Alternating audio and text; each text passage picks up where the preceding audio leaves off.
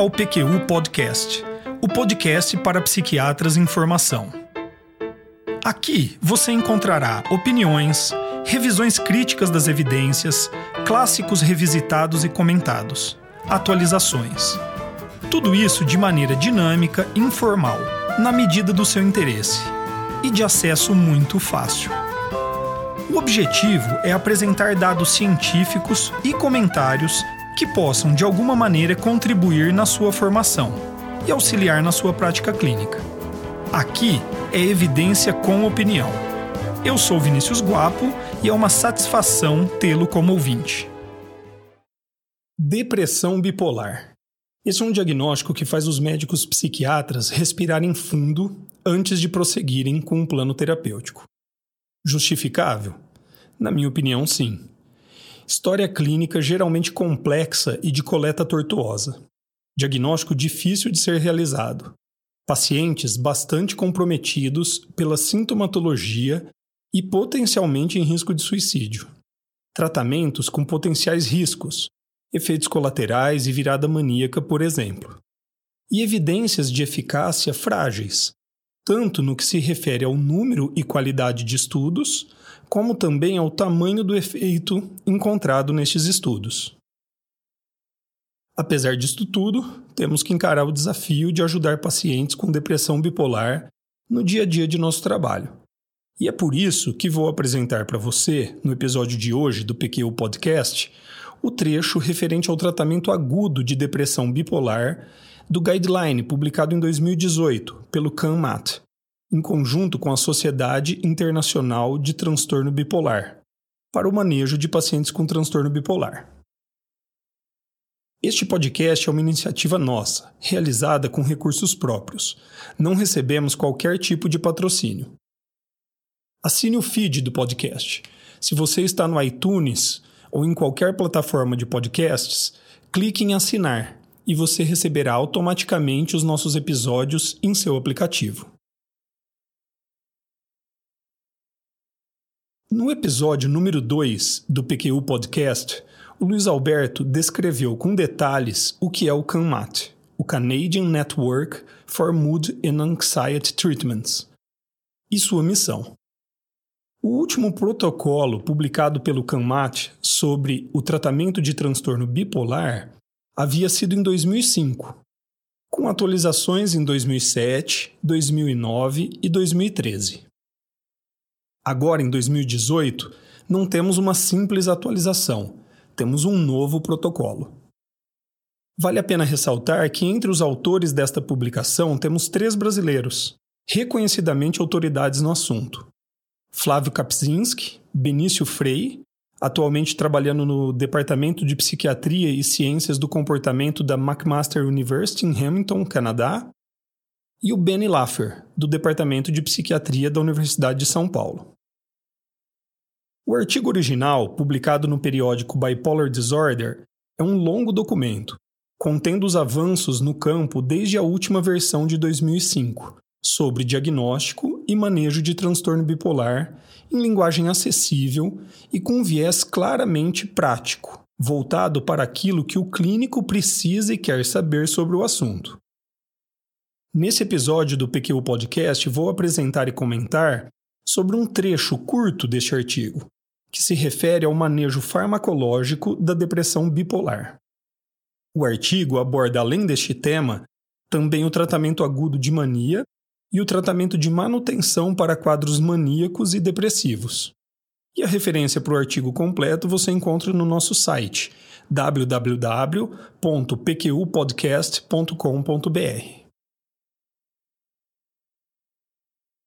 Os autores iniciam o artigo descrevendo os critérios que utilizaram para classificar o nível de evidência disponível para cada indicação de tratamento.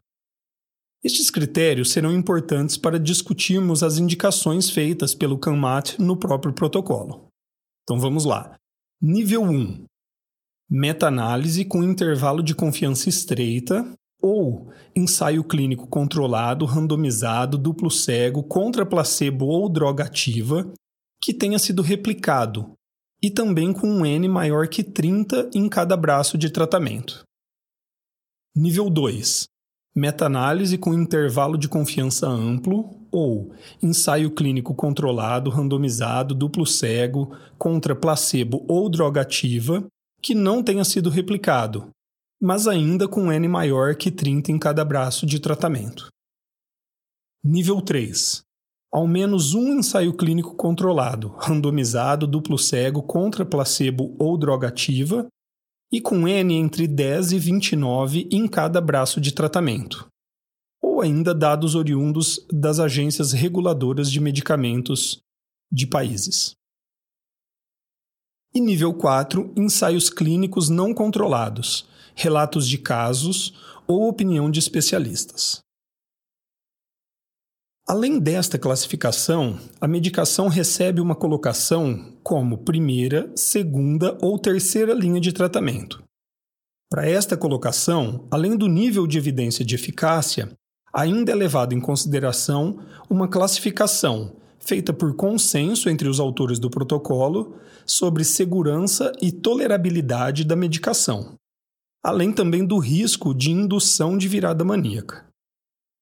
Tratamentos de primeira linha são aqueles que alcançaram nível 1 e 2 de evidência de eficácia, além de suporte clínico quanto à segurança e tolerabilidade e sem risco de indução de virada maníaca. Tratamentos de segunda linha são aqueles que alcançaram nível 3 ou superior de evidência de eficácia, além de suporte clínico quanto à segurança e tolerabilidade e baixo risco de indução de virada maníaca. Tratamentos de terceira linha são aqueles que alcançaram nível 4 ou superior de evidência de eficácia, além de suporte clínico quanto à segurança e tolerabilidade. Tratamentos com classificação não recomendados tem nível 1 de evidência de falta de eficácia ou nível 2 de evidência de falta de eficácia, mais opinião de especialistas na mesma direção. Um outro ponto que ainda influenciou a colocação dos tratamentos foi sua utilidade como tratamento de manutenção, além de seu efeito nos sintomas agudos. Além destes critérios, em muitos momentos os autores sentiram a necessidade de escreverem textos suplementares para explicarem os motivos por que fizeram uma determinada escolha classificatória. Esta necessidade sinaliza a dificuldade em se estabelecer uma hierarquia de tratamentos que funcione para situações clínicas bastante diversas, como é o caso dos desafios do tratamento do transtorno bipolar. O texto do, do, protocolo é bastante amigável ao leitor, diferentemente de outros protocolos. Com uma preocupação clínica evidente, dá exemplos de situações clínicas difíceis e descreve o raciocínio clínico sugerido para resolvê-las. É na seção 4 do protocolo que ele aborda o tratamento farmacológico da depressão bipolar aguda.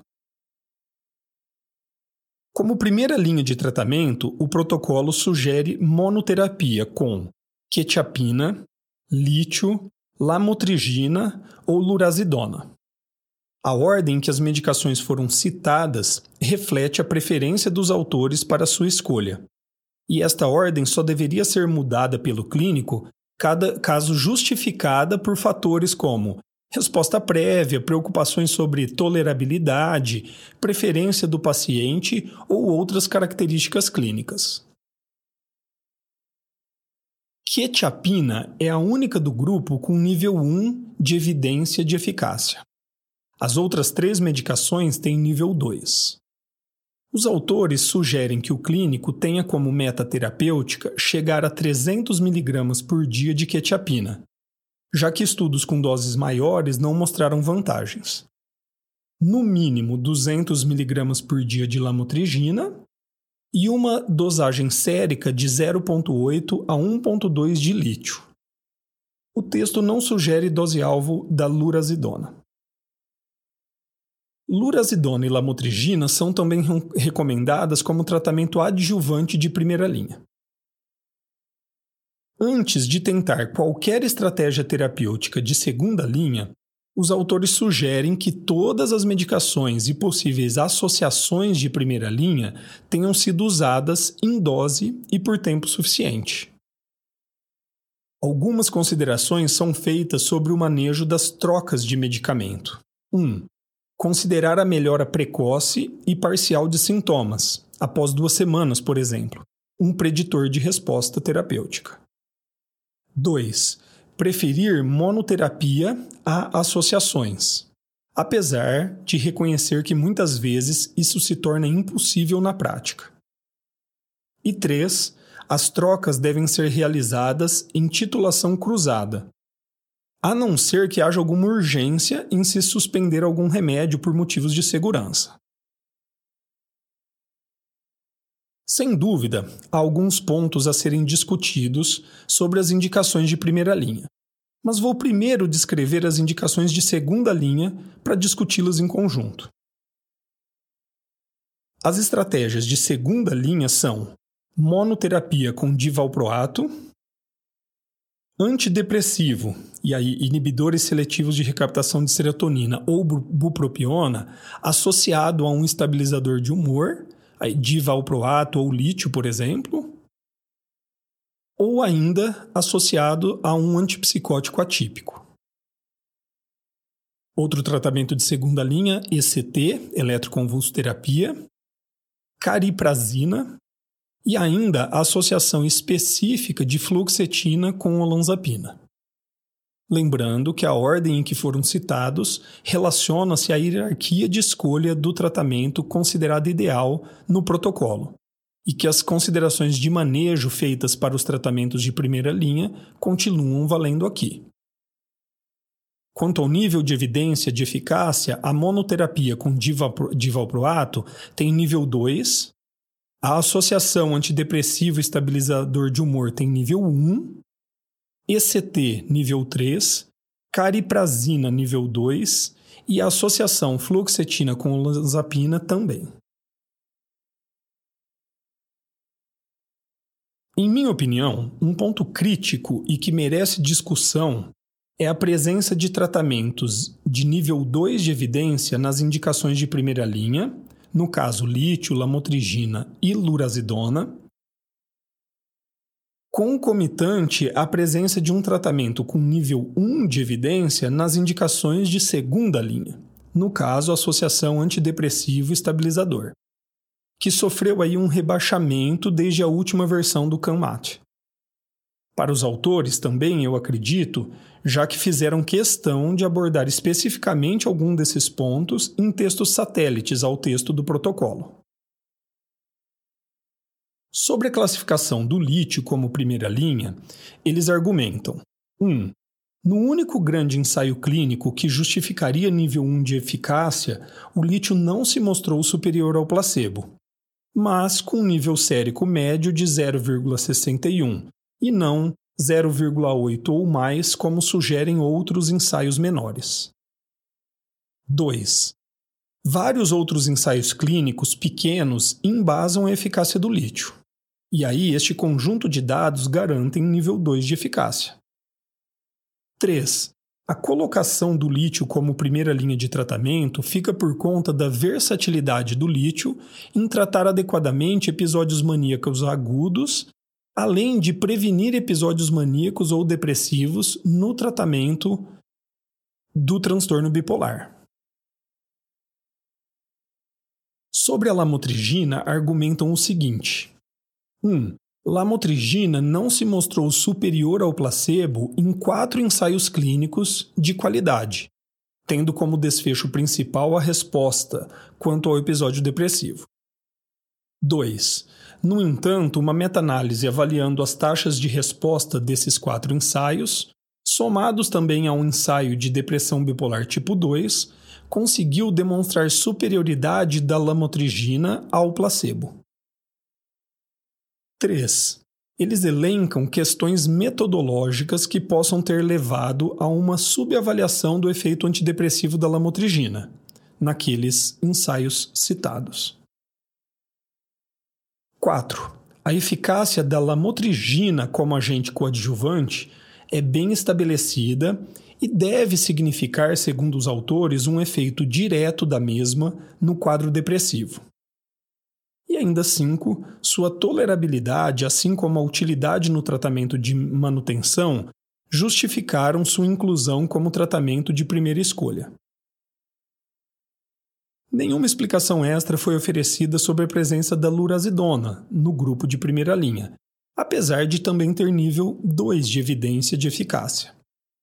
Neste caso, faço uma hipótese. Me parece que, de maneira geral, os guidelines costumam ser bastante otimistas com aquelas medicações mais novas e que apresentam resultados bons e promissores, mas que ainda não passaram adequadamente pelo crivo do tempo de uso clínico e também não tiveram seus resultados replicados de maneira consistente.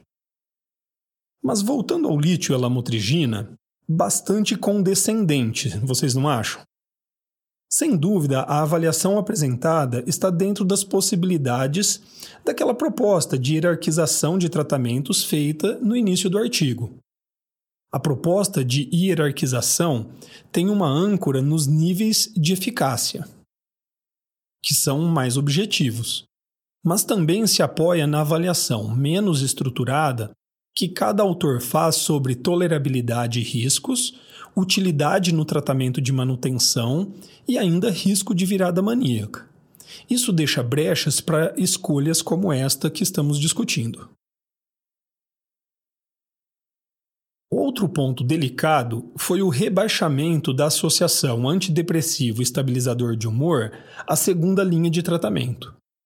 Aqui os argumentos são os seguintes: 1. Um, alguns estudos individuais falharam em demonstrar a eficácia desta associação. No entanto, uma meta-análise garante a classificação de nível 1 de eficácia para este tratamento. 2. No entanto, com um pequeno tamanho de efeito. Os autores ressaltam que este seria um aspecto central no rebaixamento dessa estratégia de primeira para a segunda linha. Já que historicamente muita atenção foi dada ao risco de virada maníaca e que isto teria levado a uma subapreciação do pequeno benefício de eficácia que esse tratamento traz. Este é o argumento dos autores. Como eu havia alertado, identifico problemas nessa argumentação. A existência de ensaios clínicos negativos fica suplantada pela existência de uma meta-análise de qualidade, segundo os próprios critérios pré-estabelecidos pelos autores. Muitas outras estratégias terapêuticas tiveram ensaios negativos, mas acabaram confirmando sua eficácia por meta-análise, sem que isso tenha sido citado pelos autores como um ponto negativo. O tamanho de efeito pequeno não entrou como critério de avaliação de eficácia na hierarquização de tratamentos proposta. Até porque, se assim fosse, muitas das indicações teriam que ser revistas.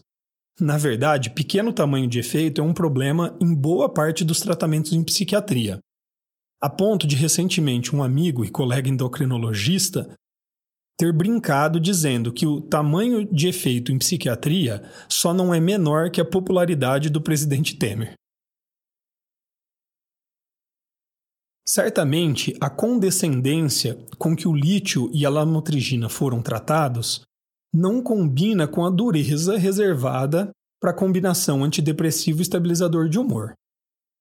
Um outro ponto interessante é que, apesar de o risco de virada maníaca ser citado em alguns momentos do texto como fator importante contra o uso dessa estratégia, esse risco foi mensurado apenas na forma de uma média da opinião subjetiva dos autores sobre o assunto. E em nenhuma parte do artigo são discutidas as evidências que embasem tal risco. Esse é um ponto bastante controverso na literatura e pretendo ainda gravar um podcast mostrando as evidências a respeito. Uma última consideração é de ordem prática. Na maneira como a hierarquia de tratamento é sugerida, um paciente teria que passar por um longo período de tentativa terapêutica com quetiapina, lítio, lamotrigina, lurazidona e suas combinações, antes de poder ser tratado com uma estratégia com nível 1 de eficácia, que é a associação antidepressivo estabilizador de humor. Bom, seguindo adiante, o protocolo ainda elenca tratamentos de terceira linha, uma lista um pouco longa que prefiro não citar aqui por considerar de pouca utilidade clínica e por um cuidado com o nosso tempo de episódio. Importante é a lista de estratégias que não devem ser utilizadas: monoterapia com antidepressivos, monoterapia com aripiprazol, ziprasidona em monoterapia ou em associação e ainda ácido fólico ou mifepristone como adjuvantes. Apesar dos questionamentos levantados, o protocolo do CANMAT é uma iniciativa elogiável e útil para nós clínicos. Ao invés de levar ao pé da letra a hierarquização em linhas de tratamento, prefiro aproveitar a categorização dos níveis de evidência de eficácia e a opinião de grandes especialistas no assunto sobre tolerabilidade e segurança, para embasar minhas decisões individualizadas na prática clínica. Espero que tenha sido de ajuda para você também.